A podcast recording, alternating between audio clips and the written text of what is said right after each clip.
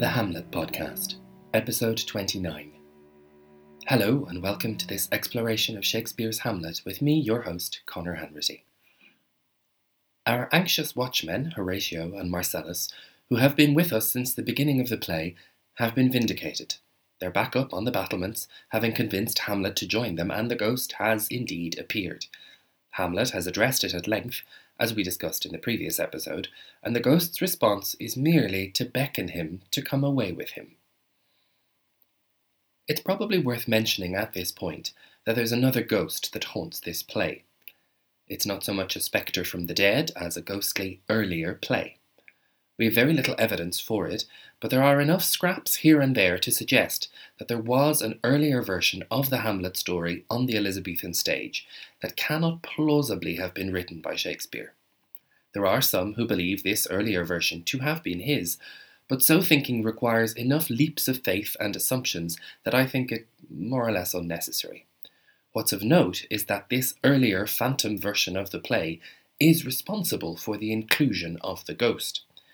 There's nothing in any of the source material to suggest a figure returning from the grave, so this innovation is the work of whoever wrote the earlier version, which is often referred to as the Ur Hamlet.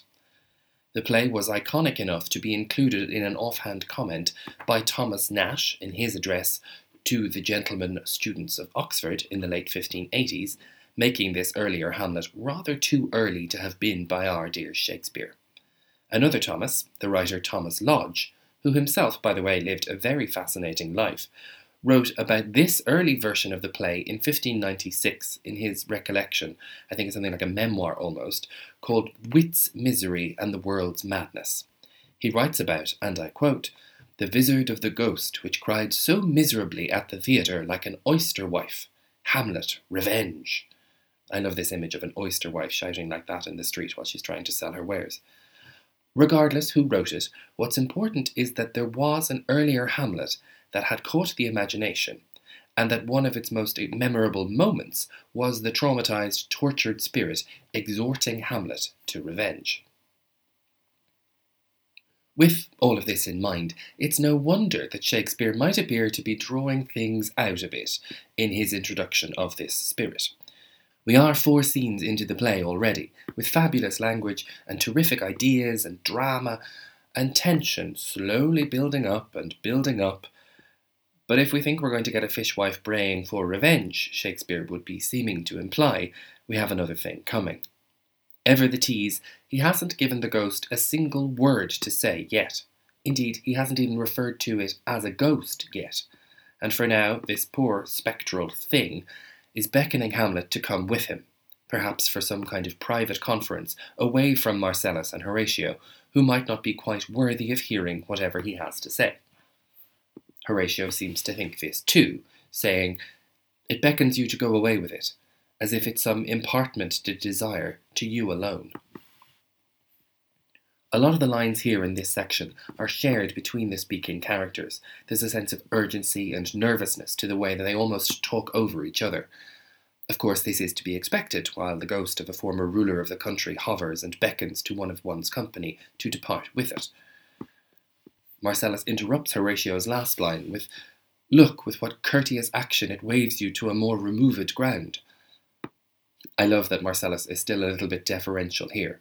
Even in the panic of a ghost sighting, he's still impressed that the spirit has retained his manners and nobility to the extent that his courteous action deserves comment. For all that, though, Marcellus and Horatio agree Hamlet shouldn't budge. Again, they complete each other's lines. But do not go with it. No, by no means. At this point, every one of us in the audience is with Hamlet, willing him to go with the ghost and see what has happened. Thanks to the preceding centuries of dramatic tradition, some of us probably know what the story is, but this is all right. Even Shakespeare's audience would, we can imagine, have been expecting a ghost clamouring for revenge. For that is what Hamlet the play might entail. But even if we think we know, we want Hamlet to go and find out. And so he makes up his mind that he does have to go along. It will not speak, then I will follow it. Horatio is not convinced and counsels against. Do not, my lord.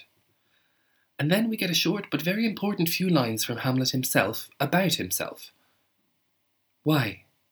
What should be the fear? I do not set my life in a pin's fee, and for my soul, what can it do to that, being a thing immortal as itself? It waves me forth again.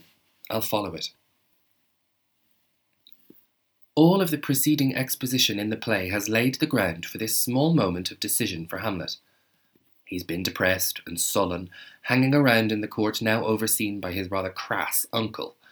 It's uncomfortable and unpleasant. His mother has married his uncle, and even though he's been proclaimed next in line to the throne, it's all just a bit terrible. And so, when faced with the dilemma of do I or do I not follow this alarming figure, which, as I said, nobody on the stage has yet called a ghost, he weighs his options. He figures that he has nothing to lose. He does not set his life at a pin's fee. In other words, his life doesn't mean as much as a pin to him. So he'll go along and see what happens. And as for his soul, the only thing he might stand to lose if perdition catch it, well, what can the ghost do to it? His soul and the ghost itself are both immortal, so presumably he has nothing to fear. Hamlet may perhaps be being foolhardy because he had nothing to lose, but he's also brave. The courage he shows here will crop up again later throughout the play. Hamlet is mourning, but he is never a coward.